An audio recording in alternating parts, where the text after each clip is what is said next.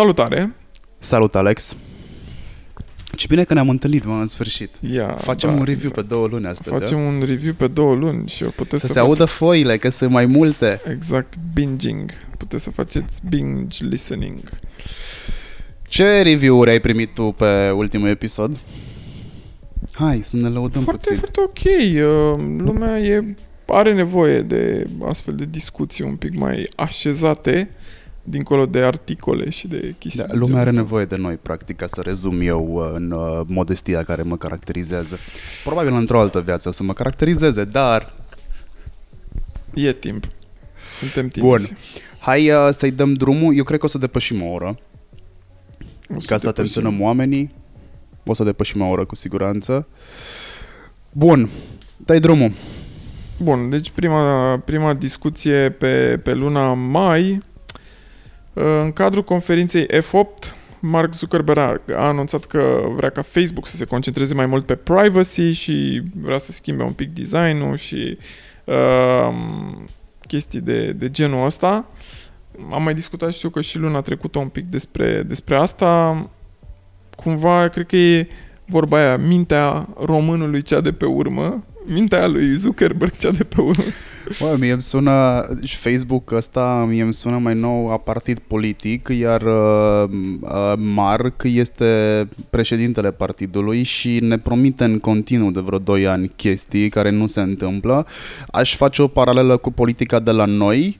Um, privacy-ul pe care Mark îl ridică acum la rang de uh, must do, nu știu, scop de atins, you name it, este ceea ce reprezintă pentru noi, sau mai bine zis pentru Moldova, autostrăzile, știi? Um, Că astăzi am auzit că sunt proteste undeva în Moldova pentru că din nou uh, nu s-a făcut nimic la capitolul autostrăzi. Și asta văd eu, adică Mark s-a transformat într-un politician, probabil fără să-și dea seama, pentru că făcând promisiuni la nesfârșit, faci politică deja. Da, acum oricum o să se... De data asta eu cred că o să uh, chiar, chiar o să facă ceea ce promite uh, pentru că alternativa e mult mai nasoală, să rămână cu totul deschis. Am văzut că m, ulterior au închis și Graph Search-ul, Graph Search-ul care trebuia să fie motorul lor de căutare uh, cu tot felul de uh, opțiuni de astea semantice și care era foarte mult folosit de cei care făceau cercetare, detectivi, firme de, de, de uh, investigare, uh, firme de investigații. uh, de astea private, care am zis că au fost foarte tare lovite de faptul că Facebook închide Graph Search-ul. Da, Graph Search nu a fost o chestie foarte simplă. Pentru Graph Search îți ia cel puțin între două săptămâni și o lună să înveți să-l folosești. A fost într-adevăr un motor de căutare puternic, dar cred că contravine povestii, poveștii cu uh, privacy-ul. Evident, evident. Și de asta îl închid. Ce au vrut ei să facă cu Graph Search-ul a fost practic să mimeze un Google în aplicație ca al doilea motor de căutare, să nu mai fie YouTube, ci să fie Facebook. Aveau datele pentru asta, aveau numărul de utilizatori pentru asta, încât să surclaseze YouTube și să devină Facebook al doilea motor de căutare. Mi se pare, ok, hai să zicem că este un pas, un prim pas foarte bun în a crește cu 0,1 încrederea în faptul că da, privacy-ul devine next step și must do pentru uh, Mark Zuckerberg. Pentru că dacă îl închide, e foarte greu să trăcuiești oameni, să devii stalker. Oricum, e... Acum, odată ce ai învățat să folosești Graph Search-ul, nu e foarte greu să dai de urmă oamenilor. Într-adevăr, um, era Te un descurci și cu motorul simplu. Mm, Da, dar bă, asta e doar un pas, adică pe de altă parte eu cred că o să închidă tot mai mult. Um, nu m-ar mira ca în jumătate de an să treacă by default uh, pe private postările și să nu-i mai încurajeze pe oameni să le facă publice, eventual, nu știu, doar influencerii și anumite persoane care încearcă să ajungă la cât mai mulți oameni uh, să fie, uh, să aibă setările de genul ăsta. Și în rest cred că o să se închidă treptat uh, și în paralel probabil că vor uh, merge foarte mult pe aplicațiile de mesagerie, pe tot ce ține de, de chestia asta și vor dezvolta mai puțin tot ce ține de newsfeed și de... Păi e probabil mi- principalul, nu m-am gândit la asta până acum, dar probabil este principalul factor pentru care renunță la newsfeed, nu pentru că e obsolet, ci pentru că ar vrea să te închidă de fapt cumva în bula ta de prieteni și acolo să postezi, publici, whatever, să te chinui puțin să faci contul uh, public, Acum nu trebuie să te chinui foarte mult să faci contul public, iar uh, grupurile ar urma să devină nou un newsfeed, adică exact. cumva fiecare grup o să aibă un newsfeed propriu. Dacă ești deja în grupuri, știi cum funcționează grupurile deja și da, cred că de asta renunță și la uh, newsfeed, nu pentru că este so 2000. Da, 100%, asta e părerea, și părerea mea.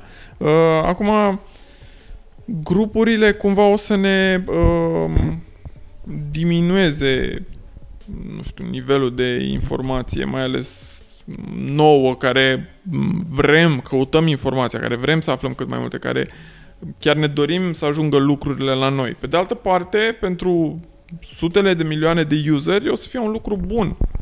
Da, până nu o să pună o bifă cu uh, no follow, ca să nu te pot găsi prin Google, că dacă bag combinația potrivită de cuvinte, găsesc contul tău. Uh, contul, dar nu și postările. Uh, s-ar putea ca postările să-ți rămână indexate în, uh, în uh, ajută-mă, cum să numesc, uh, uh, în memoria cache. Nu, postările nu, nu, din câte știu eu e închis, în continuare e închis. Uh, partea de Facebook. Că de asta au și venit cu, cu Eu am găsit postări, eu am găsit postări okay. de la oameni care au contul uh-huh. um, pe public? Private. Ah, private? Okay. Da. L-am găsit indexată. Uh-huh. Și cred că asta ar, ar trebui, m-am gândit de, de multe ori, știi, adică cum mi-aș face contul să nu fie indexat de Google. N-am nicio opțiune în momentul ăsta și probabil că o să fie destul de dificil de implementat pentru că Google ar trebui să lucreze cu Facebook pentru asta. Mm, știu, ultima oară știu că îi blocaseră, au avut niște discuții pe tema asta. Um, da, aici rămâne de văzut. Oricum se închide cât mai mult și dacă pe, pe postări private uh, le Facebook o să închidă cât mai mult, uh, da, nu, nu, o să, nu cred că partea asta de indexare o să meargă înainte. Pe de altă parte, toată lumea se sperie de grupuri, dar nu, nu este nimic de speriat de pe marginea subiectului. Gândește-te că ție și mie ne-ar conveni mult mai mult ca în opțiunile facerii unui ad să am distribuiem ad-ul ăsta într-un grup specializat decât să mă duc random și să mă gândesc la oameni care, prin comportamentul pe care l-ar putea avea, ar fi interesați de edul meu. Dacă mă duc și spun algoritmului, du-te, te rog frumos, unde sunt oameni interesați de drone sau uh, oameni interesați strict de telefoane mobile, e mult mai simplu să am rezultate pertinente. Ok, de acord, dar ce nu știm noi în momentul ăsta este cam cât de mult e, e răspândită treaba cu grupurile la userii obișnuiți. În momentul ăsta doar F64 în România pot să-ți spun că are un grup vandabil și F64 nu o să sufere deloc în momentul în care se va face switch-ul pe bune. Cu siguranță mai sunt alte comunități de genul miresici, mirese și așa mai sunt departe. Sunt foarte multe, nu știu câți user uh, procentual, da, asta vorbesc sunt curios. strict de brand. Uh-huh. Uh, are... Uh, mi-e foarte greu să-mi amintesc cifra. Chiar săptămâna trecută am povestit despre subiectul ăsta la cursurile pe care le susțin la Dallas Go Și dădeam ca exemplu, cred că undeva la 70.000 de oameni au un grup. Uh-huh. Da, tare. Uh, acum, din sutele de milioane de, de user de Facebook, eu aș fi curios să aflu câți sunt uh, în grupuri. Sunt într-un grup, două. Pentru că dacă nu au nici măcar un grup, adică userul ideal pentru mine ca marketer uh, ar fi nu știu, unul care are ce puțin 10 grupuri, că e, el e interesat și de fotbal și de mă, cooking și de asta, dar nu, nu neapărat intră pe fiecare grup. Câte, păi, tocmai asta e partea interesantă a poveștii, că nu trebuie să fii pe fiecare grup să intri, că îți apare grupul în față. Newsfeed-ul practic va deveni plin de postări din uh, grupuri. Și eu testez povestea cu mhm. grupurile mm-hmm. și îți spun că tot la a doua postare din newsfeed este o postare dintr-un grup. Dar nu ai intrat în grupul ăla, ești, e un grup? Nu, sunt în grupurile respective, dar nu intru deliberat în ele, Am să văd ce okay, se întâmplă. Știu, păi nu, dar eu mă Postările la, mi se aruncă pur și la simplu oamenii în care față. nu fac parte din grupurile astea. Uh, dacă nu faci parte din grupuri, poți să fii adăugat, cel puțin în momentul ăsta, și este o poveste deliberată. Ești cumva băgat cu forța și se plâng din ce în ce mai mulți oameni de povestea asta. Mă rog, ești băgat, ești invitat, iar în momentul în care ești invitat, chiar dacă tu nu ai dat join, tu vei primi informație până când nu dai decline de tot. Uh-huh. Vei primi informație și asta este de fapt probabil pe metoda drug dealerului prima doză este gratis. Să te facă curios să intri în grupul respectiv, să vezi dacă găsești ceva relevant pentru tine sau nu. Pe de altă parte, că vorbim de privacy, ăsta din nou este un, o piatră de temelie la a consolida profiling-ul pe care ți-l poate face Facebook, știi? Adică dacă chiar nu știa exact de ce ești interesat, acum chiar o să știe, pentru că dacă eu te adaug pe tine într-un grup de atunci n-ai dat niciun join nimica, dar postarea îți vine în față și până la urmă dai sau nu dai decline sau dai join, atunci o să știe clar, el clar Alex Ciu că nu este interesat de asta sau este foarte interesat de asta. Da, corect. Pentru marketeri, eu cred că o să fie nu neapărat o mină de aur, dar pe acolo, de argint, o să fie. Mie, eu, mie mi-ar conveni și tuturor ne-ar conveni, inclusiv end-userului căruia îi apare edu în față. Dacă sunt în grupul de cauciucuri, o să vreau să primesc eduri despre cauciucuri, că în esență advertising-ul nu ar trebui să-mi facă mie viața grea, ar trebui să-mi facă viața ușoară, ajutându-mă să iau decizii sau să fac alegeri. Dacă toată lumea ar primi eduri relevante, n-ar mai avea nimeni adblock-uri. Bine, vorbim de eduri relevante și ne ducem în content, care este de fapt argumentul principal pentru care există adblocker. Dar lumea ar fi un loc mult mai frumos dacă edurile alea ar fi foarte bine targetate. Și dacă am avea și content relevant de multe ori. Content relevant, într-adevăr, și nu făcut pe genunchi, că ieri eram foarte supărat pe uh, producătorii din media care fac live-uri pe Facebook și pe YouTube și sunt la o calitate nu neapărat execrabilă, că execrabilă ar însemna să fie uh, Blair Witch Project, știi, filmat uh, mm. în fugă, dar pe acolo eu am făcut comparația cu Tele7 ABC, dacă mai ții minte Tele7 ABC. Da, deci, da, băi, frate, de la Tele7 ABC care a murit în 2005 au trecut niște ani și noi tot la nivelul ăla suntem cu producția, adică ghirul nostru de aici este mai scump decât probabil ce are ZF în momentul ăsta în studio. Da, dar ZF nu stă așa. E, și știi unde duce toată povestea asta? Uh, hai să-i haterim pe copiii ăia care sunt în stare să se filmeze cu un Sony RX, nu mai știu de care, care costă vreo 4000 de lei, 4500 și pe ce, cu, cu aia de ce fac bani?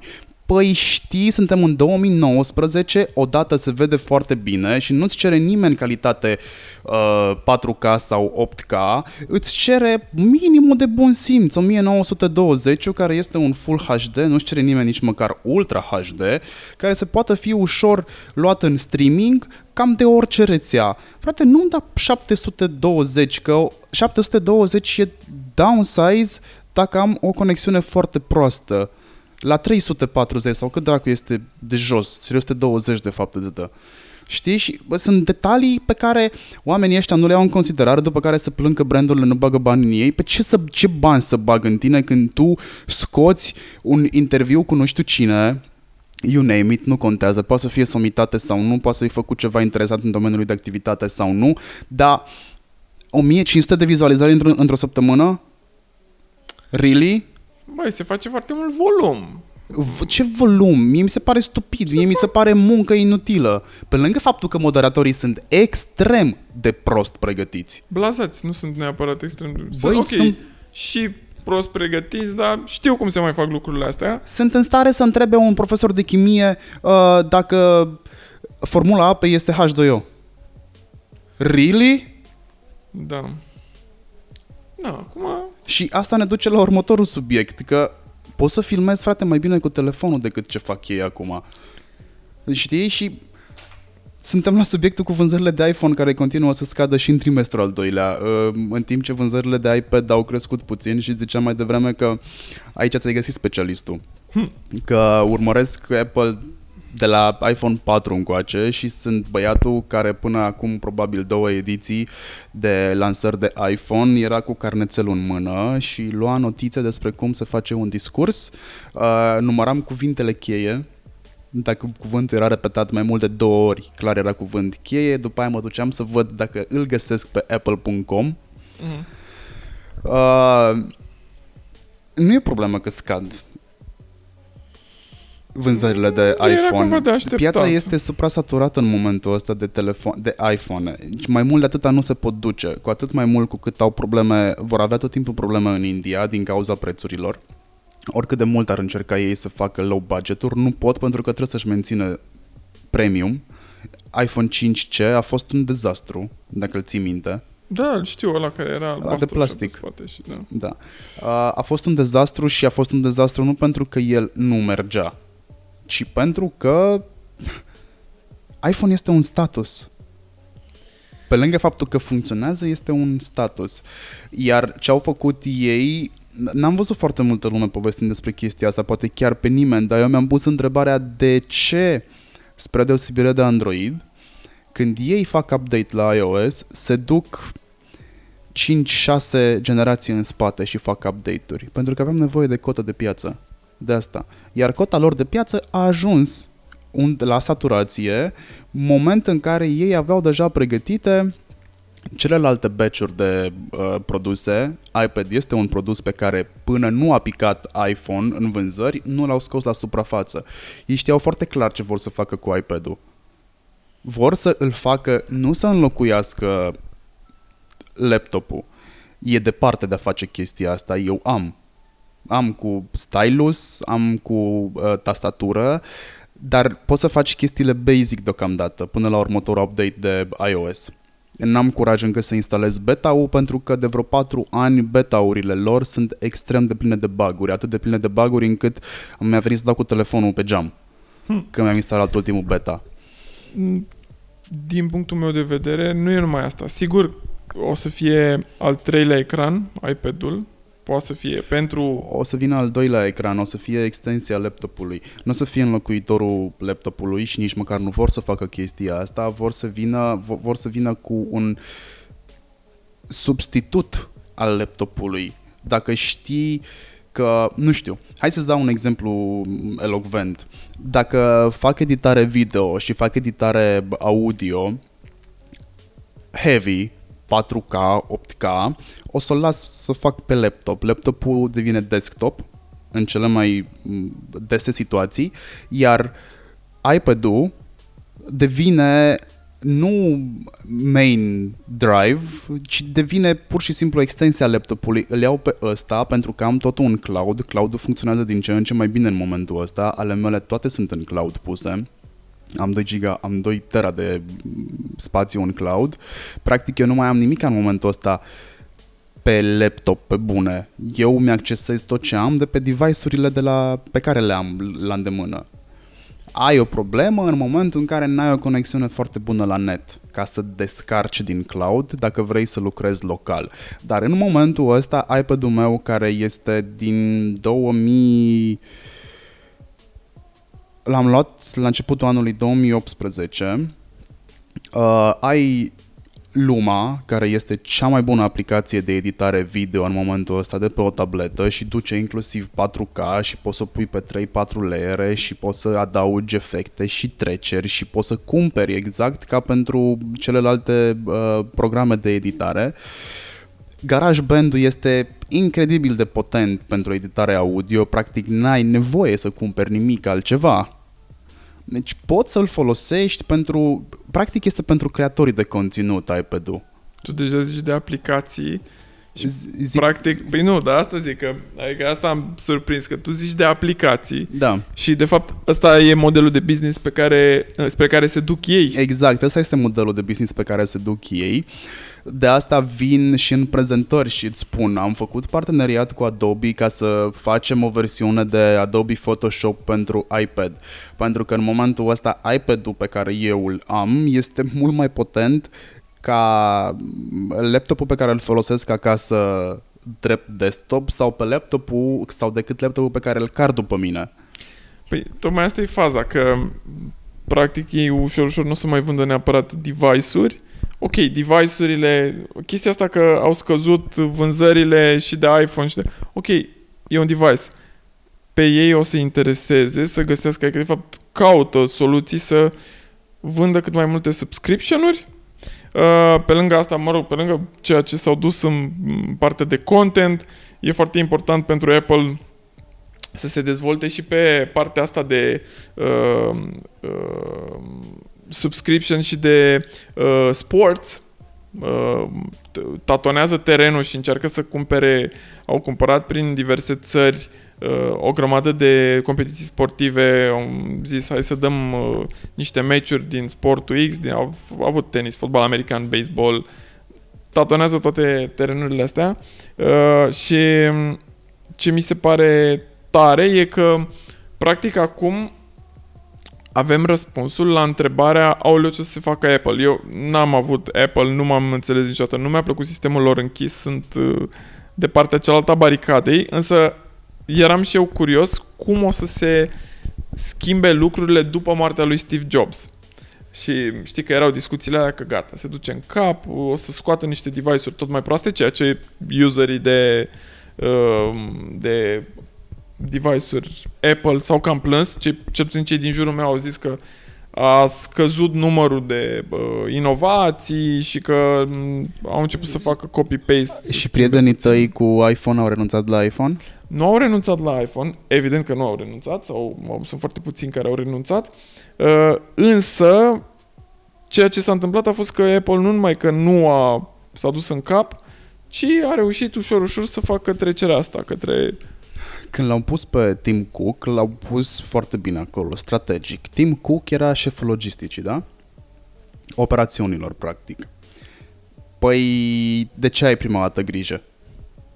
Exact de asta. Furnizori, uh, faci legătura între furnizori, între manufacturieri, uh, transporturi și așa mai departe. El era foarte bun la asta. Lasă-l să facă asta dintr-o altă poziție. Lasă-l pe Johnny să-și facă treaba. Johnny oricum își făcea treaba independent, pentru că departamentul ăla de design era un fel de stat în stat și este în continuare un stat în stat. Nimeni nu se atinge de el, nici măcar nu face parte pe bune din uh, conglomeratul, mă rog, din birou, headquarter-ul Google, pardon, Google, mm. uh, Apple, Apple.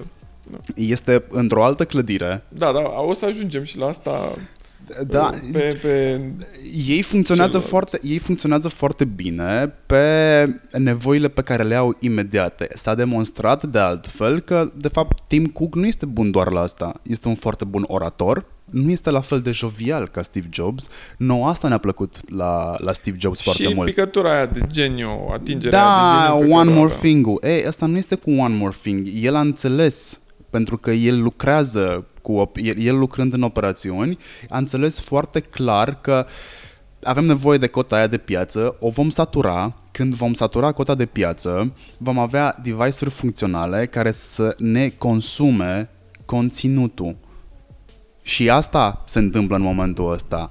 Device-urile consumă conținutul pe care ei îl au. Uită-te și tu cât de mult crește de la o lună la alta sau de la un quarter la altul Apple Music, căruia nimeni nu-i dădea nicio șansă. Și ghiși ce? Când băiatul ăla cu Dr. Dre, al cărui nume nu mi-l amintesc acum, uh, uh, zim, producătorul muzical uh, care a făcut beats. Dre. Și mai Nu mai este știu, nu mai- un... Da, ok, știu, am Așa, văzut mie un să-mi fie rușine documentar de acum pe pentru că Netflix. este un super producător, nu vine numele lui nici... Uh, Jimmy Iovine. Așa, ok, da. Așa. Când băiatul ăla a făcut beats, a gândit-o până într-acolo încât a fost convins că Apple o să-l cumpere. Deci ăla a fost scopul lui. Și toată povestea a început de la uh, o glumiță pe terasa casei lui Dre, care nu endorsează lucruri și se plângea lui Jimmy că, bă, m-au sunat nu știu care să endorsez nu știu ce sneaker și serios, adică toată lumea vede că eu folosesc Air Force-urile de la Nike, el nu folosește nimic altceva. Și ăsta îi zice, și ce trebuie să endorsez, mă? Căști, mă, și să le zici Beats sau ceva de genul. Și a doua zi l-a chemat la, hai să facem review de căști. Da. Și ei au gândit-o până într-acolo încât au fost... Jimmy oricum este un geniu, pe, inclusiv antreprenoriat. Apple i-au cumpărat până la urmă, au făcut un super brand din amândouă de altfel, le-au despărțit, aveau nevoie de Radio Beats, l-au despărțit, l-au lăsat Beats Radio în Apple Music, mie mi se par niște mișcări geniale aici și mă știi, eu nu folosesc cuvântul ăsta foarte des ei nu au avut nevoie, ei nu mai au nevoie să vândă iPhone și nu mai au nevoie nici măcar să inoveze în iPhone acum. Acum trebuie să inoveze în alte părți. În iPad, spre exemplu, trebuie să consolideze iPad-ul și în momentul când se va consolida piața cu iPad-uri și creativii cărora deja le comunică deja de multă vreme, o să adopte iPad-ul ca să deseneze, ca să producă conținut, ca să, uh, mă rog, să devină creatori în adevăratul sens al cuvântului cu iPad-ul după ei, că iPad-ul are și o durată de baterie, de viață a, a bateriei foarte mare, între 10 și 12 ore. Dar E de ce nu s-a huge. întâmplat chestia asta până acum? De ce Pentru că crezi? nu aveau nevoie, trebuia să concentreze pe iPhone. Nu, dar zi de ce n-a adoptat piața mai repede chestia asta? Uh, pentru că nu a fost un alt device decât n-a avut un alt rol în afară de consum media. Mhm. Ok. Adică iPad-ul este, era ecranul ăla pe care îl lași pe noptieră, nu verifici mail-uri, nu stai nici măcar pe rețele de socializare, că ți se puțin peste mână, încă nu sunt optimizate aplicațiile pentru asta. O altă problemă, o știi, că nici măcar producătorii de aplicații n-au perceput iPad-ul ca fiind o extensie a laptopului. Abia acum stau să se gândească la asta, pentru că iPad-urile sunt mega potente. Au mega procesoare, uh, sunt foarte bine optimizate cu uh, mai nou iPadOS, ca așa se numește, au început să le dividă. Mhm.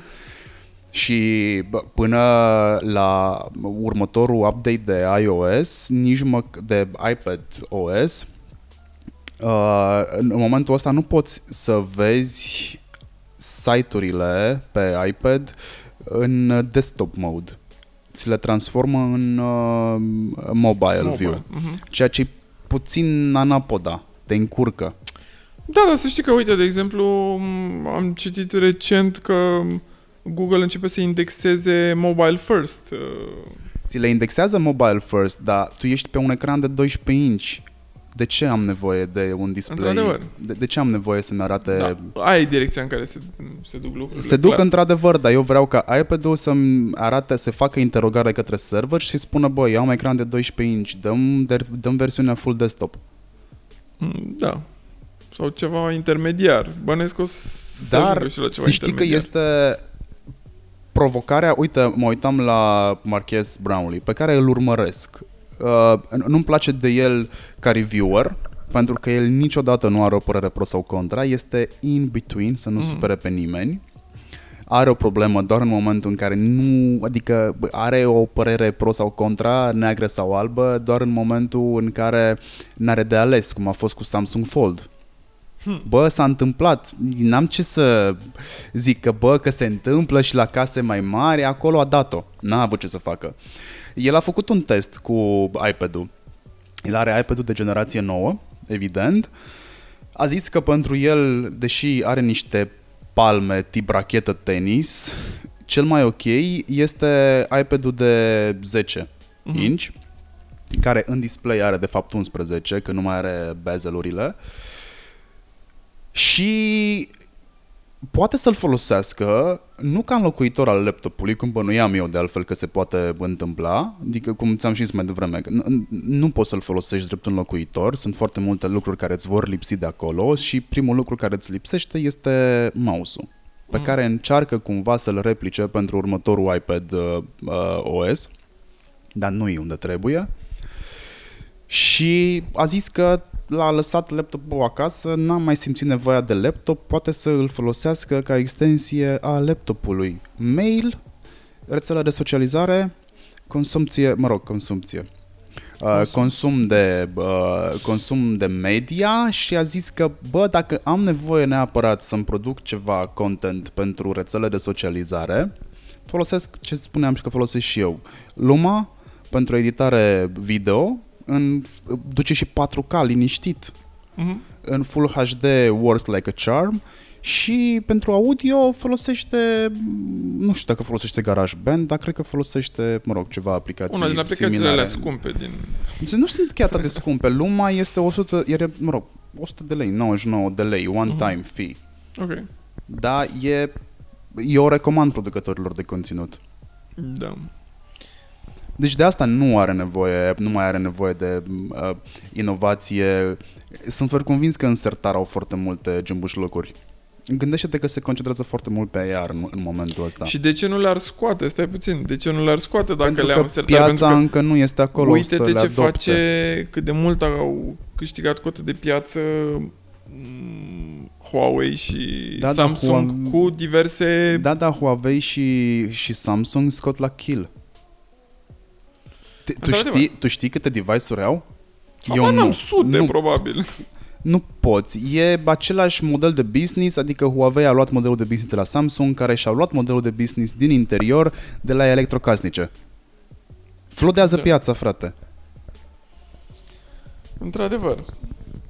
Um, apropo de Huawei, în luna mai au fost uh, suspendați de Google de la orice update-uri ale platformei e toată discuția asta care, mă rog, în iunie s-au mai, s-au mai calmat lucrurile, dar în mai mi-aduc aminte că s-a creat o panică și erau oameni care spuneau ha, ha, ha, folosiți telefoane Huawei, ce fraier sunteți, că gata, nu mai, l-a tăiat Google. Băi, deci mi se pare incredibil, oamenii, în primul rând, nu înțelegeau ce înseamnă chestia asta. Că ok, dacă ar fi rămas uh, această suspendare, pentru că inițial Google a zis suspendăm și Statele Unite cu totul au zis că suspendă Huawei de la orice relații bla bla și au, după câteva zile au zis ok, vă dăm o, o amânare a suspendării cu 90 de zile și, mă rog, aia e ongoing. Uh, dar mi se pare incredibil câți oameni au, aveau senzația că gata, pf, o să explodeze toate telefoanele Huawei și o să, o să dispară de pe piață. Nu, în niciun caz. Sunt foarte multe soluții prin care uh, Huawei oricum poate să facă push și să dea uh, anumite uh, update-uri, să te trimită către un alt marketplace. Se pot face, sunt soluții chiar dacă s-ar, s-ar duce până la capăt acest ban al Android. Problema era strict la capitolul update-uri, la securitate, și la ce aplicații ai predefinit ca fiind instalate pe telefon când îl oferi cumpărătorului. Oricât de stupid pare și ai zice, dar ce mai eu nu pot să-mi instalez? Bă, nu ai chef să stai o oră să-ți instalezi toate aplicațiile alea, le vrei acolo să fie. Da, și sunt oameni care chiar nu-și instalează, care nu știu de ele. Vorbim de exact, userul, sunt oameni care userul nu... obișnuit, care nu ajunge să-și mai instaleze anumite aplicații dacă nu sunt preinstalate. Asta e clar. Pentru că noi, ok, suntem power user, nu suntem un uh, exemplu bun pentru că... Noi nu. cred că, repre- cred că power userii reprezintă 1% din Da, da, da, exact. toți consumatorii de tech de pe planetă în momentul ăsta și nu cred că exagerezi. 100%. Eu mă uit la prieteni de-ai mei care au telefoane ultra scumpe sau device-uri ultra scumpe și nu sunt scumpe doar pentru că a, sunt ele fancy și îți oferă un statut social, ci pentru că sunt extrem de capabile. Mhm, Exact. Oamenii nu le folosesc. Văd eu că de cele mai multe ori nu fac nimic altceva decât switch între aplicațiile de social media. Uh, Android-ul îl folosesc, e drept cal de bătaie pentru job, iar uh, iPhone-ul a devenit consumator de media și stat pe rețele de socializare. Asta a devenit în mare parte. Dar când este cazul să-l folosesc, frate, știu să-l folosesc până la capăt. Adică primul smartphone pe care l-am avut, uh, i-am dat overclocking. Da, eu n-am, n-am făcut niciodată chestia asta. Uh, n-am avut, n-am spart. Uh, Mm, de spart nici am avut un... Uh, că atunci erau HTC-urile. Am avut un HTC T333, am intrat pe XDA Developers, care era, și acum este formula putere pentru, Mhm. atunci era pentru uh, Windows 6.5, că ăla era instalat pe telefoanele smartphone și acum este pentru Android și căutam tot felul de skin-uri, căutam aplicații, bă, crăcuiam, și era prin 2010-2011, nu mai știu când mi-am luat telefonul și am găsit un thread pentru creșterea puterii și overclocking-urile erau la ordinea zilei la desktop la mine acasă. uh-huh. Și um, i-am făcut overclocking și aproape că l-am omorât. Țin minte chestia asta și am, am, și, am, și, am și intrat în panică pentru că nu făcea obiectul garanției. L-am, l-am dat peste cap. Dar uh, revenind la povestea cu Huawei, într-adevăr, primul lucru la care te gândești este că fuck it, deții o cărămidă în momentul ăsta. O să funcționeze, dar care e diferența între un Nokia 3310 și un Huawei care nu mai primește update-uri? Din vari motive. Acum, era ușor de înțeles odată că cuvântul cheie care s-a folosit a fost suspendare, iar suspendare înseamnă pe termen limitat sau până la viitoare reglementări. Iar pe de cealaltă parte, hai să nu uităm că sunt niște bani la mijloc pe care m- îi pierde mai mult Statele Unite decât da, exact, uh, companiile. Păi de decât fapt China. s-a și ajuns practic la un consens în luna iunie. Au zis... Uh, Bine mă, hai că am glumit.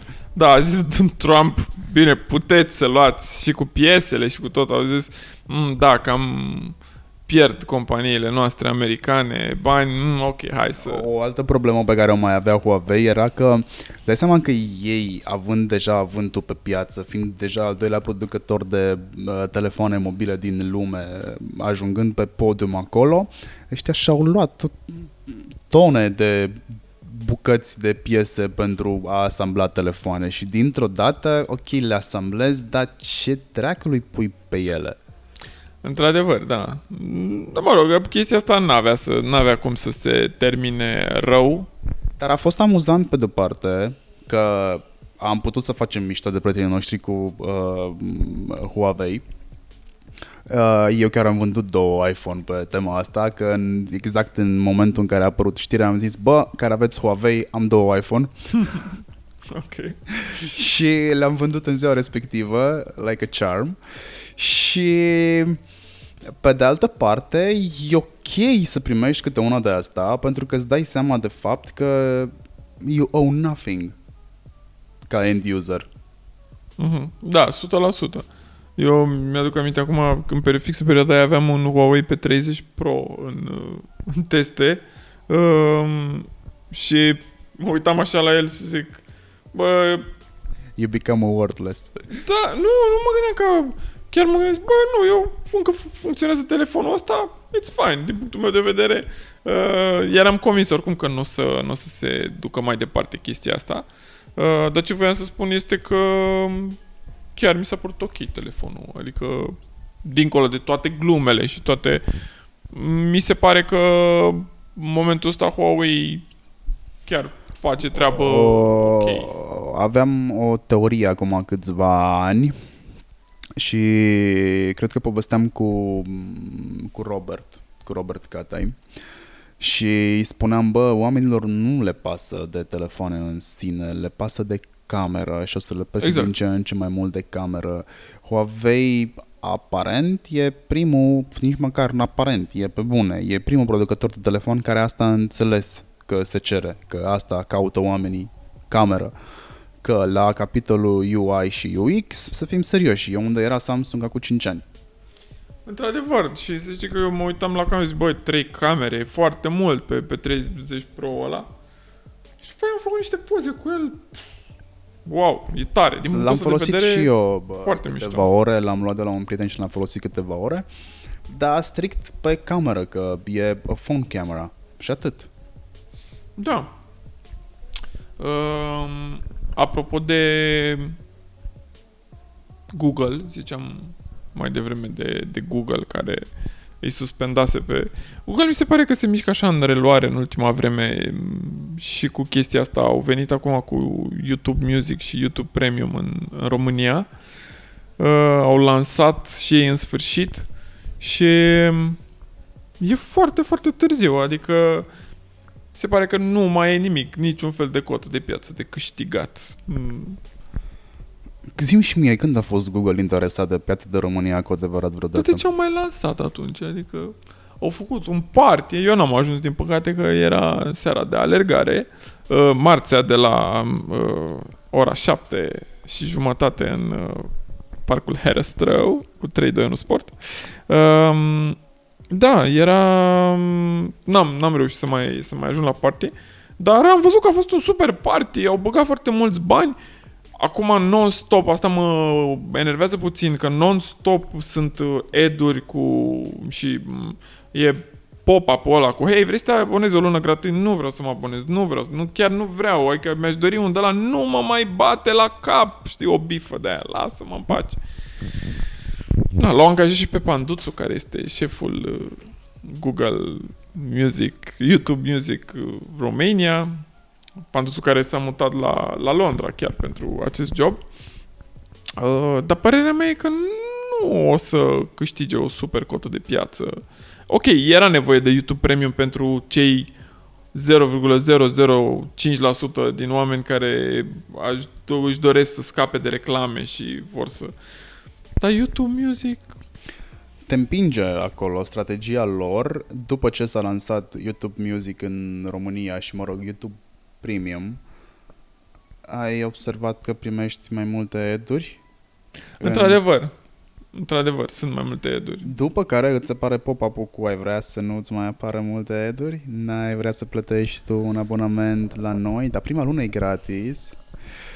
Um, mă uit la teaserurile pe care le au pentru producțiile proprii, pentru că au producții proprii, au producții suficient de capabile încât să concureze cu HBO Go sau cu uh, Netflix. Și fix din cauza asta, sau mă rog, hai să spunem fix datorită acestui fapt, o să încerc YouTube uh, Premium să văd dacă merită efortul de a băga câțiva dolari și acolo. Pentru că în momentul ăsta, știi, până la urmă, toată goana asta după subscription va face un mare de serviciu uh, end userului. De la a nu mai plăti cablu la a plăti 3-4 servicii de genul ăsta, ajungi să plătești de 4 ori cablu. Faci Da. un subscription pe Spotify. Uh, eu, mă rog, eu am și o problemă de uh, nerd-ish. Eu trebuie să fiu pe toate, trebuie să le experimentez pe toate ca să pot vorbi despre toate în cunoștință de cauză. În momentul ăsta am abonament pe Spotify, am abonament pe Apple Music, Pe Zonga, nu? pe Zonga. nu știu dacă am avut vreodată pe N-ai, Zonga. uh, dacă ai pe Vodafone, n-ai Vodafone? Am. Păi în principiu e Și aici inclus, sunt dar și pe trebuie să Orange fie și pe inclus. Vodafone. Că Pe dacă Orange. n-am semnal pe unul, am cu siguranță pe Pe celălalt. Vodafone ar trebui să fie inclus. Probabil că este inclus și cred că am avut, pentru că în momentul în care Zonga s-a lansat, Alina uh, Alina Crâncău era încă PR manager la Wow. Zonga, ții minte? Mamă, de bless Cu ea s-a Nu lansat. mai știam, da, uitasem. Cu ea s-a lansat și cred că aveam atunci un cont, ceva de genul, nu, nu mai țin minte. Uh, bă, am pe HBO Go, am pe Netflix, mi-e groază să adun banii Asta pe care le-am îi dau. și eu. Să știi că eu tocmai am trecut prin chestia asta acum câteva săptămâni um, cu Spotify. N-am vrut să-mi fac cont pe Spotify tocmai pe principiu că, ok, am, pot să descarc muzică uh, pe Zonga în momentele în care am nevoie. În rest am muzica mea pe care o ascult, am niște colecții de la, I don't know, Sinatra, Big Martini, whatever, um, pe care le am în calculator din, inclusiv din CD-uri pe care le-am transformat în MP3-uri de-a lungul timpului, na, colecția de muzică. Uh, și nu ascult, adică mi-am dat seama că oricum nu ascult foarte multă muzică, ascult cam aceeași muzică on and on. Uh, și cu toate astea mi-am făcut un abonament pe Spotify pe 3 luni, era oferta aia cu 5 euro pe 3 luni. Zic, ok, hai să văd până la sfârșitul lui septembrie dacă chiar folosesc serviciul ăsta sau nu. Pentru că nu mai îmi doresc să mai... Chiar sunt în punctul în care nu vreau să mai adaug încă un serviciu, încă un serviciu, încă un abonament, încă... Știi, și te trezești la sfârșitul lunii că dai 50, 100 de euro în abonamente, în, păi da, subscription la nu știu ce, la nu știu cum, la, la, la, la. Și de fapt nu folosești. Că nu te uiți, dacă stai să te uiți, să, să aduni cât te uiți la Netflix, ok, la Netflix și la HBO Go, mă uit, dar am perioade și perioade. Adică am perioade în care, ok, acum s-a lansat Stranger Things, o să mă uit la Stranger Things. I'm gonna binge that. Da. Uh, mă uit la Handmaid's Tale, la povestea slujitoare pe HBO. Pe de altă parte, când nu e povestea slujitoare și încă două, trei chestii, nu prea mă uit, nu prea intru pe HBO. Adică mă uit pe anumite seriale. Deși să știi că producțiile de pe HBO Go sunt mult mai bune decât cele de pe Netflix. Într-adevăr, dar ei au mai, Modelele- sunt mai pe quality și mai Modelul de puțin. business este diferit. Uh, Netflix bagă la kill, Exact, ei fac mult mai ceva puțin. să o nimeri să-ți placă. Exact. Uh, pe când HBO Go îți bagă... deci La HBO Go tot timpul am o problemă. Ce dracului aleg să mă uit acum? Știi că m-aș uita la toate în același timp. Uh, da, uite, aici e, e o chestie că Și e, mult clar, mai ieftin HBO Go decât Netflix. sunt modele de business diferite, e, asta e clar. Uh, HBO Go e doar un apendice din tot ce înseamnă HBO și producție de cinema, uh, cinema la tine acasă, na, cum promovau de, de atâta timp, uh, pe când Netflix e pe creștere, trebuie să crească, au sunt în poziții diferite. Chiar dacă Netflix a crescut foarte mult și e o amenințare pentru studiouri and so on. Um, na, sunt în puncte diferite, probabil că și presiunea uh, acționarilor, că bănuiesc că și HBO e clar trebuie să fie și listați pe bursă. Um, și presiunea acționarilor e diferită. Păi este presiune pentru că au vrut să-l schimbe dacă nu l-au schimbat chiar pe head of HBO Go, probably. Uh, tocmai pentru că se punea presiune pe el uh, să adopte același model de business pe care îl are uh, Netflix și ăsta susținea sus și tare că nu, noi vrem nici nu mai știu dacă a fost schimbat sau uh, cel care venea insista să se modifice modelul de business. Nu mai țin minte exact. Știu că a fost o discuție pe tema asta. Și n-a fost de mult. A fost probabil chiar luna mai pe acolo. Discuția pe tema asta. Um, băi, ce mă bucură pe mine la HBO Go e că au schimbat aplicația și au reușit să... Bine, tot nu e acolo. Da, dar e mult mai bine. E E mult mai Aștept bine, în sfârșit să, da, da. să bage și profile, să ai, să nu mai ai, adică să ai profile separate pentru mai mulți oameni care folosesc același cont. Și... Ai, ai niște muncă în spate și știi și tu ce înseamnă. Da, da, să da, faci. într-adevăr, dar sper să o facă totuși. Uh, vorbind de uh, bursă și de companii și de uh, presiunea investitorilor, în luna mai s-a listat Uber la bursă în sfârșit. Uh, prima zi n-a fost așa bună. Ei se așteptau undeva între 35 și 40 de dolari pe acțiune. Uh, nu mai știu exact, a plecat pe la, parcă pe la 37 și după aia a scăzut cu 7,6% în prima zi față de, de listarea inițială. Acum e ok, a, a început ușor, ușor să crească, uh, însă ce m-a mirat pe mine a fost faptul că presa a dat titluri de astea. O listare dezamăgitoare, o mare dezamăgire pe listarea Uber.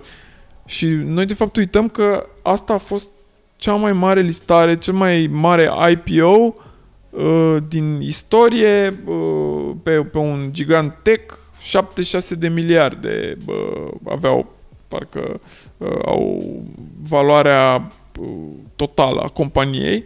Uh, și, mă rog, bine că s-a întâmplat asta, în sfârșit. Imediat după ce s-a lansat, după ce s-a anunțat chestia asta, au început să se schimbe niște oameni din poziții cheie de acolo. Uh, Chief Marketing Officer-ul și încă un uh, highly, uh, highly paid official din, din companie. Uh, mie mi se pare că de-abia din punctul ăsta începe dansul. Uh, dansul celor de la Uber cu competiție, rideri, uh, șoferi, uh, stockholder și tot așa, adică... Uh, cred că Uber de fapt face competiția acum a realității. Uh, ei au stat frumos în turnul de fildeș, s-au listat la bursă, au vrut mai mulți bani, că de asta te listezi la bursă, vrei mai mulți bani, mai mult income, cu riscul că nu o să mai controlezi tu 100% compania și că poate să îl controleze, poate să controleze oricine compania peste noapte, că se poate întâmpla chestia asta. Dacă nu mă credeți, uitați-vă la Billions pe HBO Go. Da, da. și de fapt au făcut cunoștință cu realitatea, pentru că în realitate Uber se devalorizează. Iar ăsta este primul indic, indice că se devalorizează. Uber nu mai este atât de fancy și de uh, appealing cum era pe vremuri. Nici măcar Airbnb nu mai este în momentul ăsta atât de appealing. De ce? Pentru că s-au listat, nu știu dacă Airbnb-ul, cred că este listat la bursă. Este, este, cred că S-au listat mult, nici Airbnb-ul n-a fost cine știe ce uh, Wonder Child la bursă când s-a listat s-au listat mult prea târziu, uh, piaricește vorbind. Asta mi se pare și mie. Exact. Sunt, de fapt, în ultimii ani am avut niște listări de astea și Fiverr s-a, s-a listat uh, recent la bursă și foarte multe companii, parcă și Pinterest acum un an sau 2 s-a, s-a listat la bursă.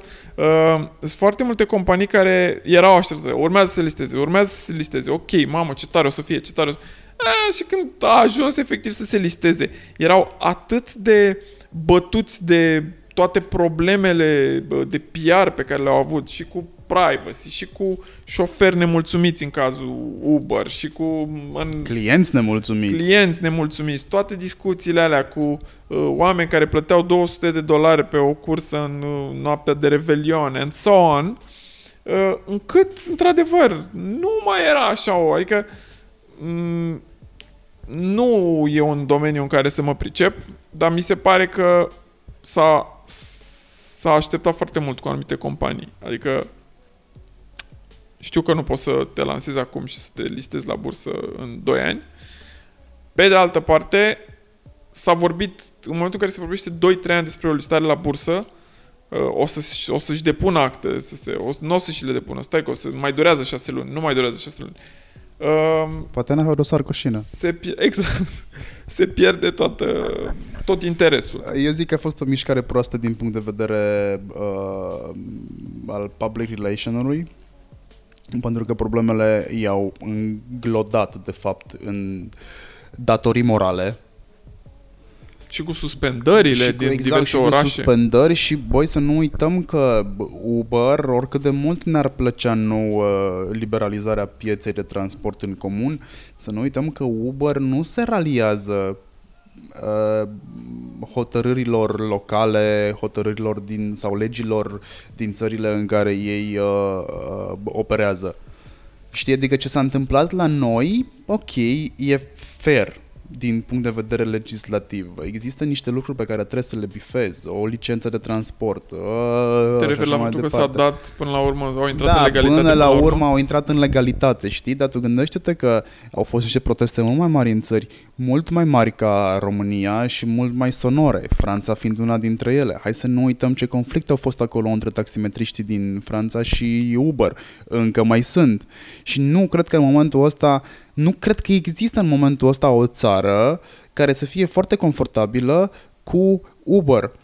E problema țărilor în care servicii de genul ăsta merg, se lansează, funcționează, au clienți, pentru că țările nu sunt în stare și cred că am mai discutat chestia asta la un moment dat. Mediul politic este cel mai îndărătnic mediu ever în orice țară. Le este foarte greu să se ralieze uh, uh, conduitei profesionale actuale. Ei nu sunt în 2019. Ne râdem de dosar cu șină, dar dosarul cu șină, oricât de absurd pare, sunt fer convins că îl găsești în orice altă țară, sub altă formă. Exact. Da, uite, mi-am adus aminte acum că am fost recent la Digital Assembly 2019 în cadrul președinției României la Consiliul Europei a, s-a organizat acest eveniment la Romexpo, eveniment în care s-au băgat foarte mulți bani, a fost o desfășurare impresionantă de forțe, au lucrat foarte multe echipe de la Bruxelles pentru acest eveniment și s-a discutat despre cum poate digitalul să uh, impacteze, că nu vine alt termen, să influențeze uh, viața să noastră... un impact, exact. să impulsioneze. să, să influențeze viața noastră pe diverse domenii și era ceva de genul Digital for Jobs uh, și Digital for Leadership și Digital for Communities. Au fost câteva uh, și uh, pe și pe mediu s-a, s-a discutat puțin. Uh, sunt chestii interesante, dacă vreți căutați articolul la mine pe, pe blog pe hoinaru.ro. Uh, am, am făcut acolo o mică sinteză, însă ce mi se părea interesant, ce mi s-a părut interesant la acest eveniment care, din păcate, nu a avut parte de suficientă expunere, s-a nimerit să fie și în timp în paralel cu Upgrade 100, cu IC Fest, uh, și atunci toată lumea era la, la IC Fest, însă au venit profesori universitari de la universități din, nu știu, de la Ghent, din uh, Uh, Antwerp, au, din foarte multe orașe uh, mari, centre universitare, oameni super pregătiți care au ridicat niște probleme uh, și la final a fost organizată și o discuție între reprezentanții Uniunii Europene pe scurt și reprezentanții unor patronate. Nu o să dau foarte multe detalii, că nu are sens. Dar ce m-a frapat a fost că ăștia au vorbit un sfert de oră și pe o anumită temă de modul în care integrează digitalul în uh, parte în viața Uniunii Europene, să spunem.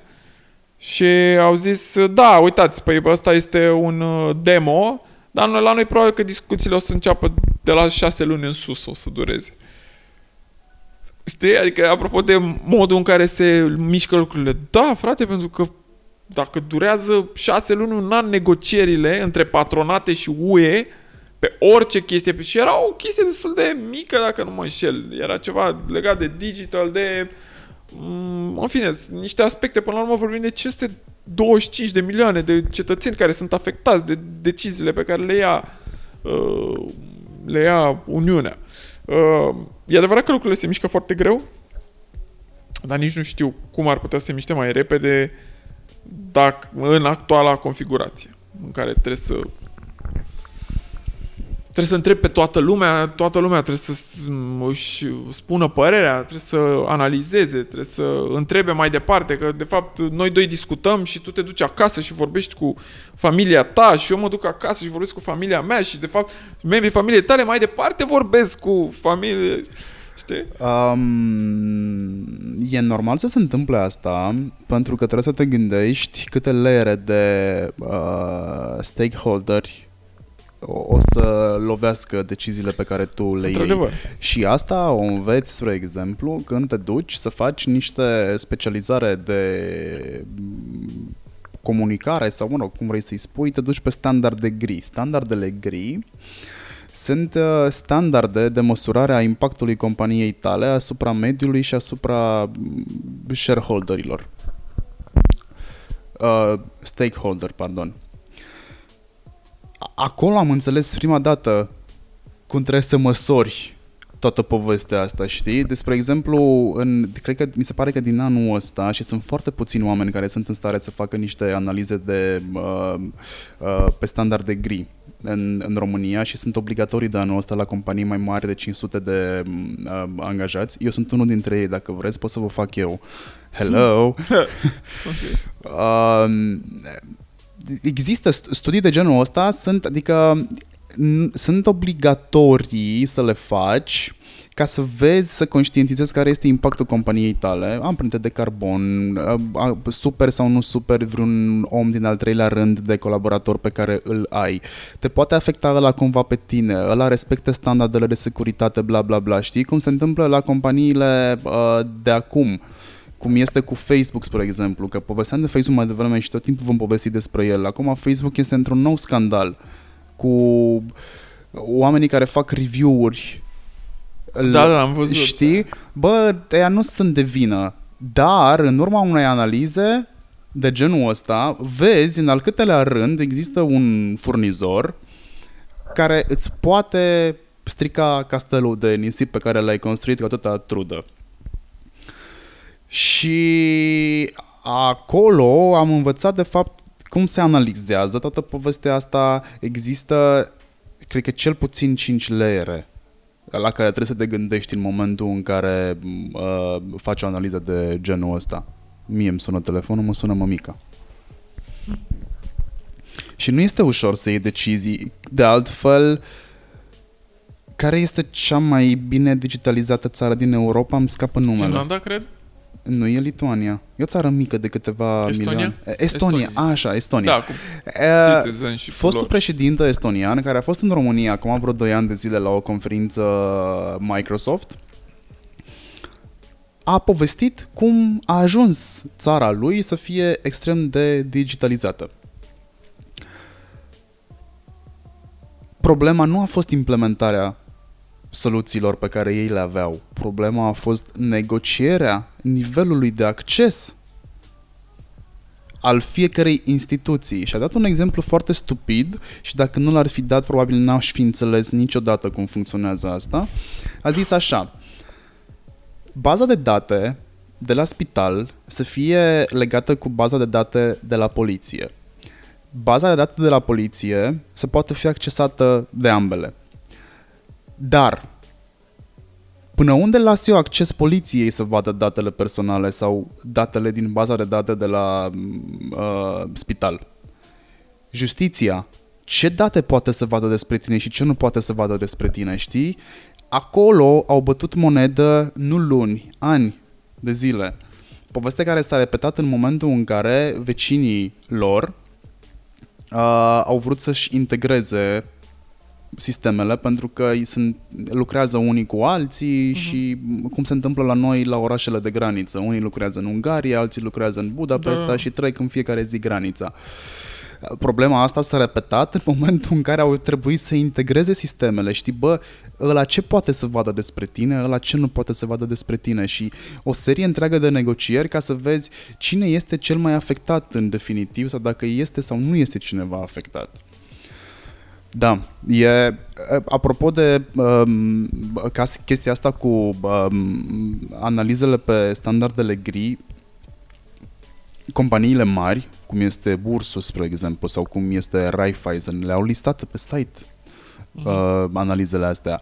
Acum, dacă cunoști, ele sunt de fapt un... pot fi un argument foarte bun de PR, știi? Poți să în urma analizei strângi niște puncte pe anumite leere. Mediu, uh, well-being-ul angajaților, ești un angajator mișto, bă, cum te comporți cu clienții și așa mai departe. Și cum se întâmplă toată povestea asta? Te duci și intervievezi, frate, pe cât mai mulți oameni, devii reporter, devii investigator și intervievezi cât mai mulți oameni din toate cercurile de colaboratori sau de oameni cu care lucrezi sau pe care, cum ai zis tu în ghilimele, impactezi. Mhm. Da, foarte tare. Um, apropo de chestia asta cu companiile mari, mm, UiPath, care a devenit o companie din ce în ce mai mare, a mai luat o rundă de finanțare de 568 de milioane de dolari. Uh, au ajuns la o evaluare de 7 miliarde de dolari în, în luna mai. Ulterior a apărut și știrea că au depășit pe Trom ca cea mai mare companie românească, etc., etc. Uh, eu sunt foarte curios ce o să se întâmple cu UiPath. Știu câțiva oameni care lucrează acolo și am înțeles că se muncește pe rupte.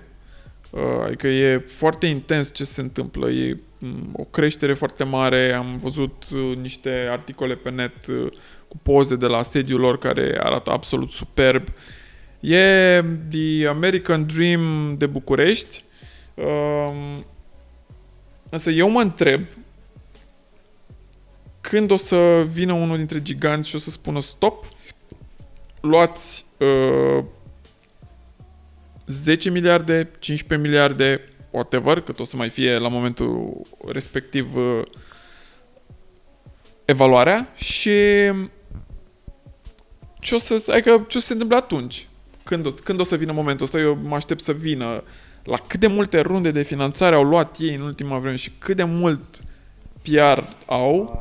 Uh, nu te-ai plictisit să auzi sumele astea și să povestim despre runde de finanțare? Apropo, paranteză, cursurile, mă rog, cursurile, uh, raportările despre care vorbeam mai, mai devreme se numesc raportări non-financiare, n-au legătură cu partea financiară. Raportările mm. financiare le faci by default.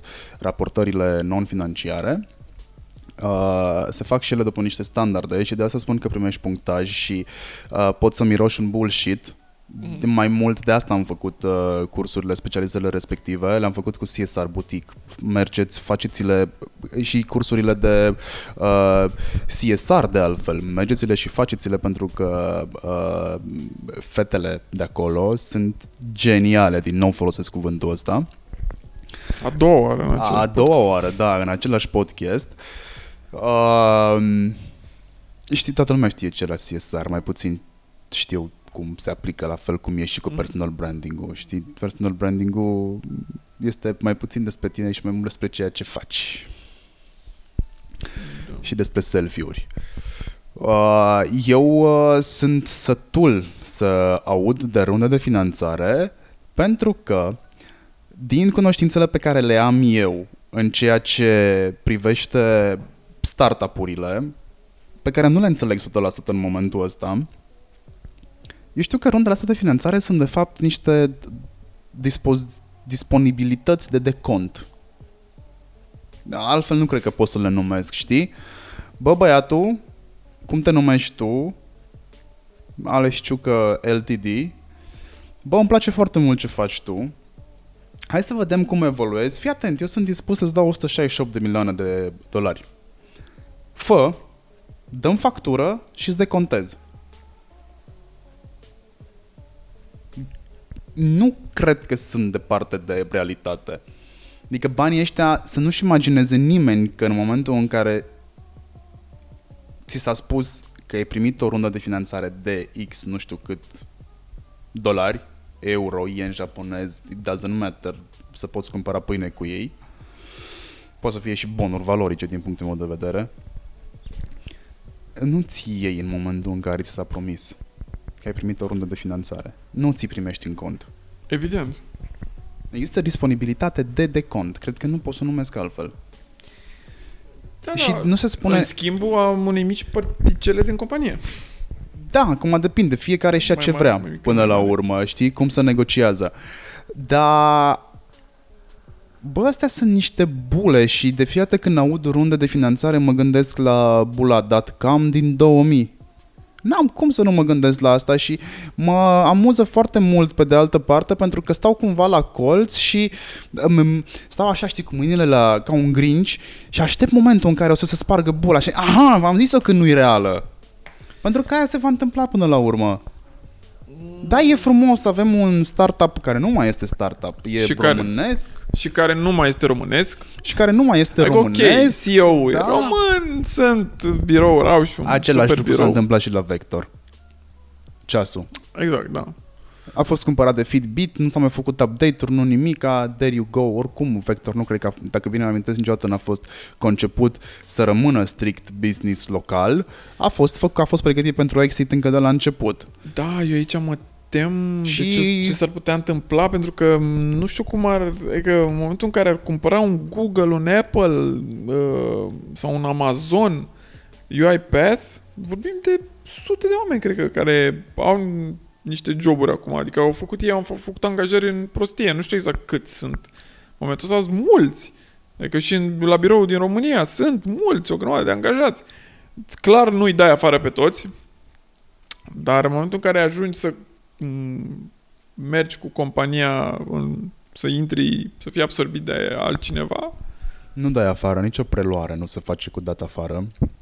Mai Pentru sunt, că- să știi, am mai citit de-a lungul anilor. Mă, pă- Vom păstra de-astea pentru patente, pentru... Da, Bine, la Dar, 50 uh, de angajați, la 30 de angajați, nu la sute.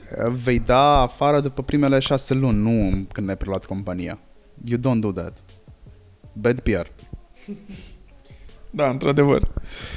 Uh, E ok, mă, mă bucur că există niște băieți Știi, eu n-am mândria asta de român, la mine nu există, putea să fie oricine altcineva, știi?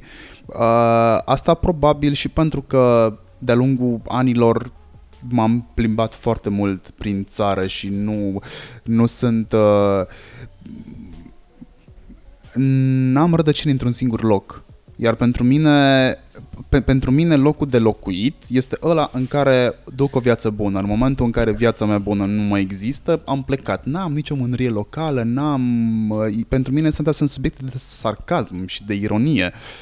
Eu nu mă simt nici bucureștean, nu mă simt nici locuitor al Crevediei. Bă, acolo m-am găsit să stau eu, sunt ok în perioada asta.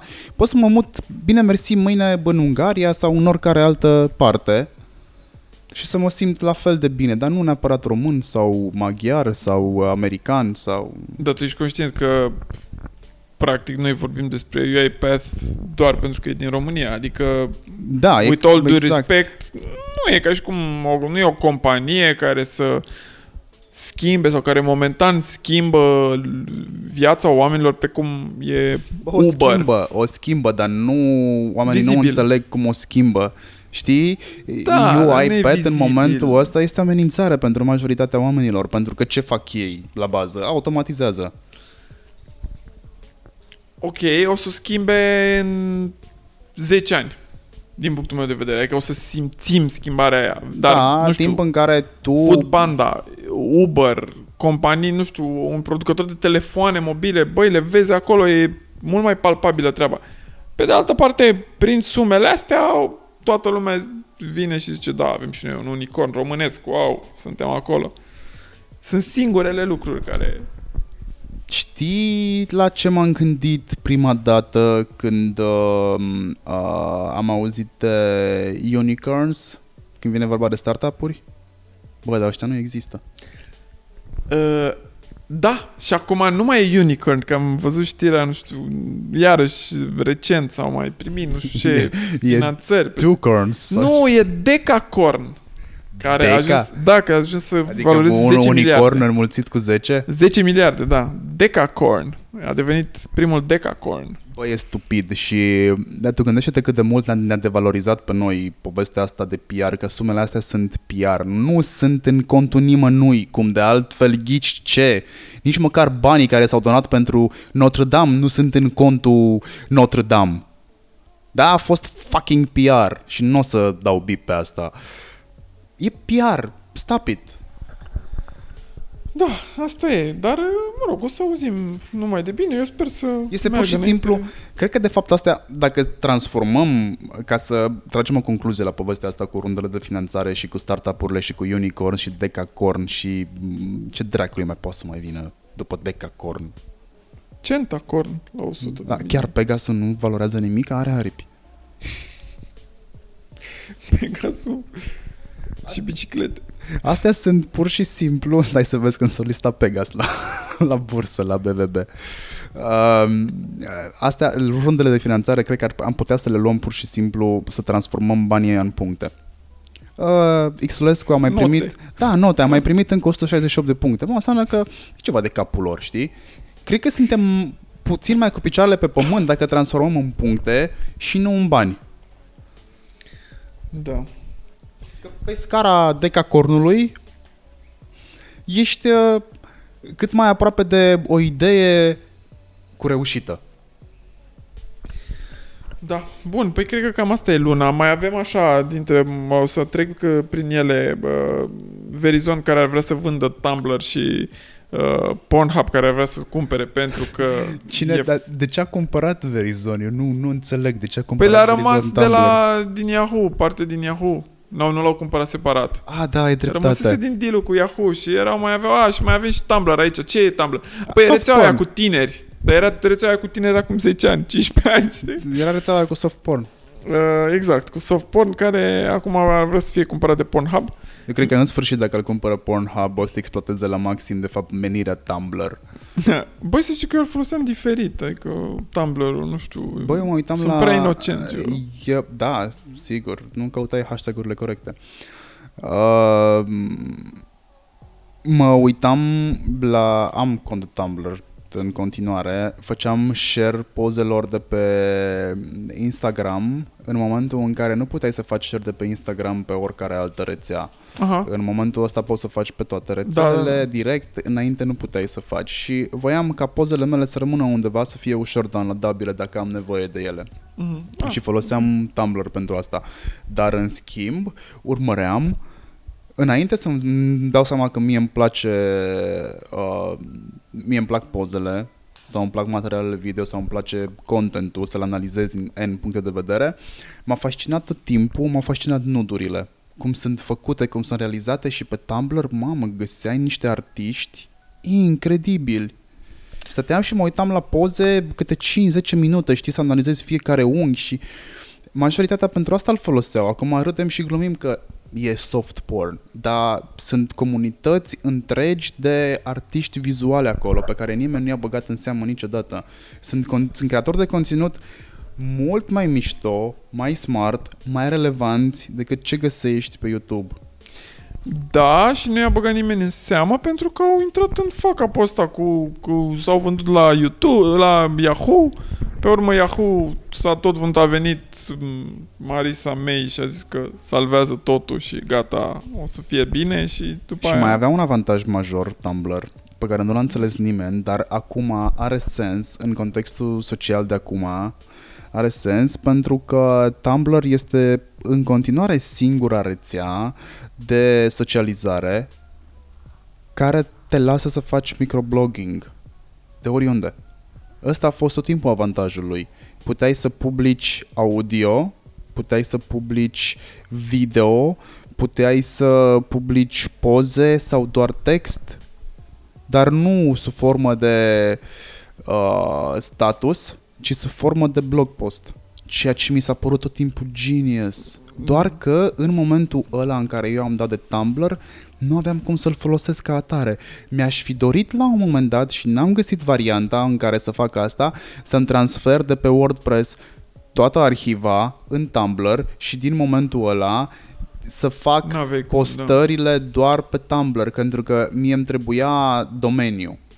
E- Trebuia să rămână marianhurducaș.ro, dar să sune într-un server pentru Tumblr, pentru o temă, Tumblr Lite și Era așa mai complicat. departe. Eu mi-am pus, da, eu mi-am pus târziu, aveam, pe- cred că prin 2010, mi-am pus uh, un microblog pe minuturi.hoinaru.ro pe subdomeniu, l-am trecut printr-un subdomeniu, dar puteți spui și pe domeniu și um, am reușit în cele din urmă, dar erau slab, eram mult mai slab pe aplicație, pe alte chestii. Uh, țin minte că Marisa Mayer, că am zis May mai devreme, Marisa Mayer avea niște planuri mișto cu Tumblr și chiar voia să facă chestii cu Tumblr tari, dar m, din păcate o să ajungă să fie deținut de Pornhub, adică mi se pare o, o, un sfârșit trist pentru o rețea care... Eu m-aș duce să fac niște cursuri de marketing și comunicare la Pornhub.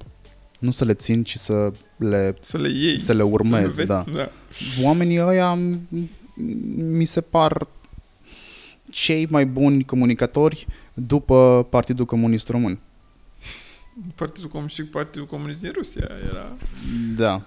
Da, bun, păi cam asta e. O, o să vă lăsăm să le citiți în newsletter. Dacă nu sunteți abonați, intrați pe digitalrecap.ro slash newsletter și vă abonați și la uh, newsletterul lunar. Trimit uh, tot ce ține de informațiile astea pe care le-am discutat noi, cu linkuri.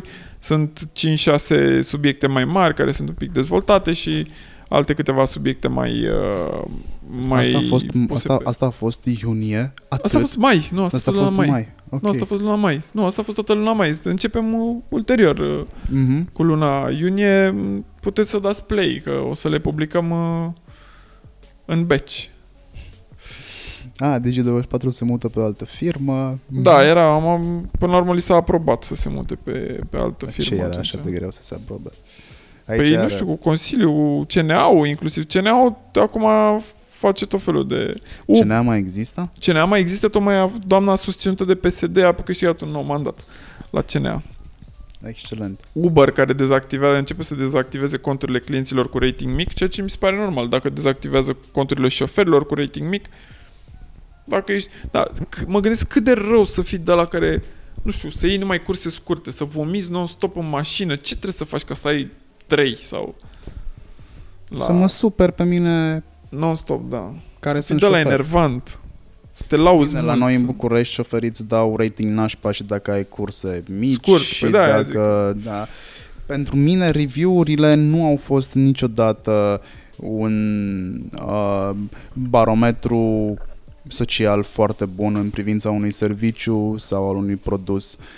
În România, cel puțin, și cred că și în celelalte țări, este folosit drept armă. Mie mi se pare arma prostului. Nu îmi convine de tine, m-am aruncat pe pagina de Facebook, eu și încă 10 prieteni, ți-am dat o steluță, atât pot să-ți dau minim, ți-am dat și niște review-uri nașpa și bă, avem în ultima jumătate de an un istoric cu brandurile care și-au mușcat-o pe tema asta. Da, da, într-adevăr, au fost tot, fel, tot felul de probleme. Și pentru mine nu sunt atât de relevante. Deși dacă te duci în conferințele de e-commerce o să-ți spună că review-urile sunt uh, second în uh, luarea unei decizii, uh, eu am dubii aici. Eu am dubii. Eu am dubii. Eu cred că am găsit prea puține review-uri în care să cred. Ultimul review care Ok, hai să zicem că m-a convins să cumpăr a treia mașină de tuns iarba. Uh, oricum mă hotărâsem să iau mașina de tuns iarba, doar că review-ul pe care l-am văzut era extrem de bine Îl argumentat. chema Marian pe tipul ăla și stătea tot în crevedie și a zis Nu.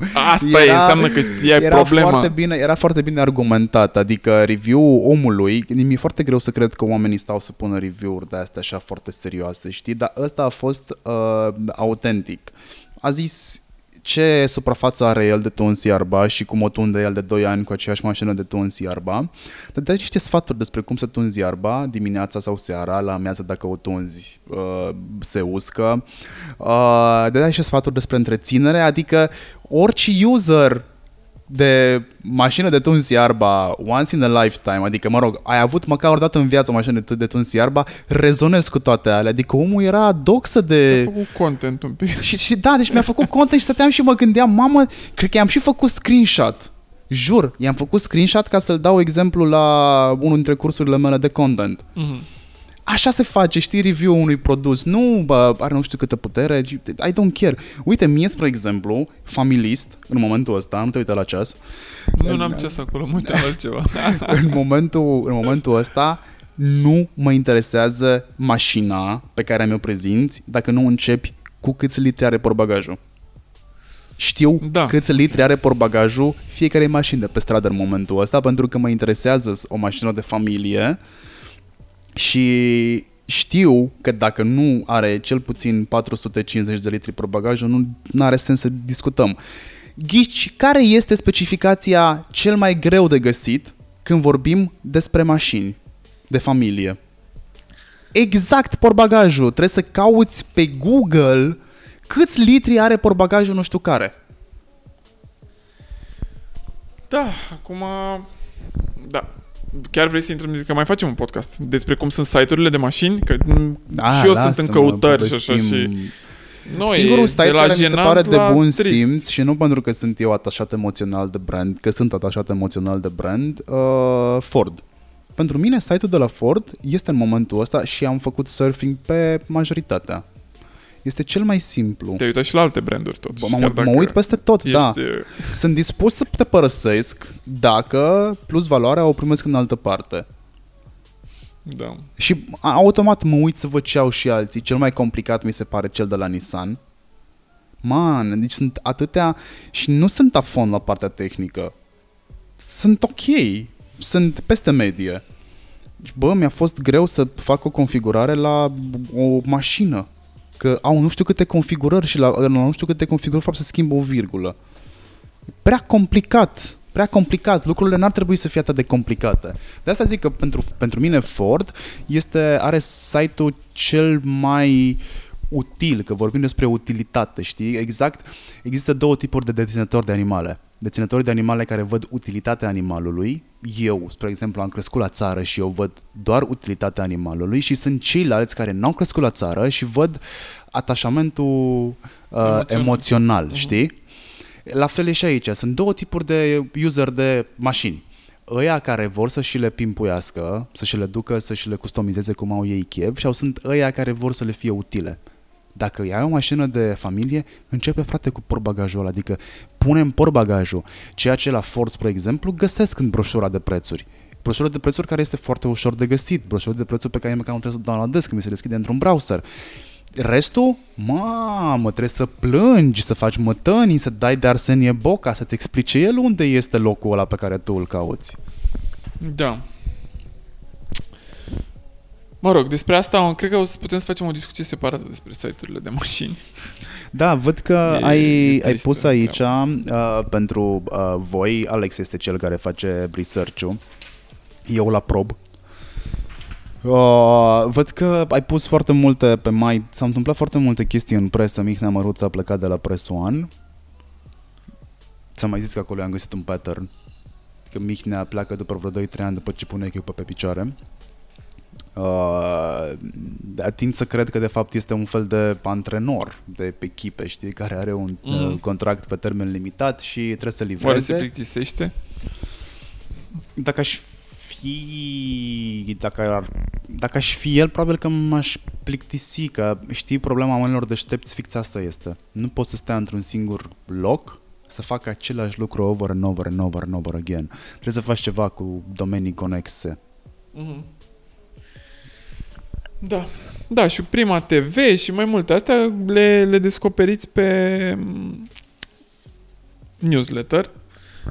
Și, na, cam asta a fost uh, luna mai. Ne uh, apucăm acum să înregistrăm și luna iunie. Așa că puteți să dați play. Da. Pa, pa!